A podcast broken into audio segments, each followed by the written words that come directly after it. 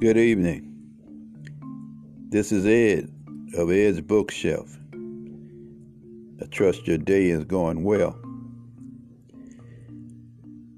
Well, what have we got today? I've got a poem here that reflects back on my Vietnam experience. And the poem is entitled Vietnam Give Me Back My Friend. And it deals with a friend of mine when we were at that point in our lives drinking, smoking, just generally doing things that young black men do, aimlessly moving through life. But then Nam came and he had to leave. This poem is about what happened. Vietnam, give me my friend back. We were young, naive, unknowing, full of the dreams of life and what our paths would become.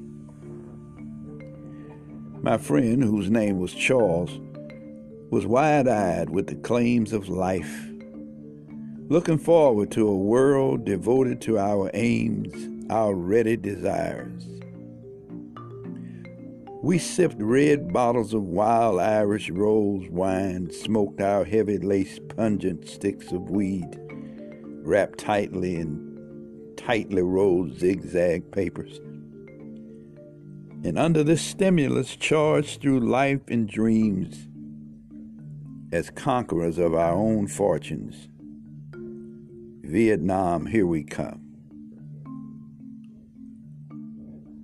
How horrible that name. The sun now shone on our haggard brows. In fact, used up boys who had went away to get away along with thousands more of young dreamers still asleep. I missed him, my friend, my fellow traveler in our mind's depressions. One night I stood under my building's archway. It was cold. The air was stunning in its touch, and as I turned to complain to heaven, I saw him. His eyes were dark, devoid of fire, lacking life. He was thin, wispy, otherworldly in his gaze. He looked at me, through me, past me.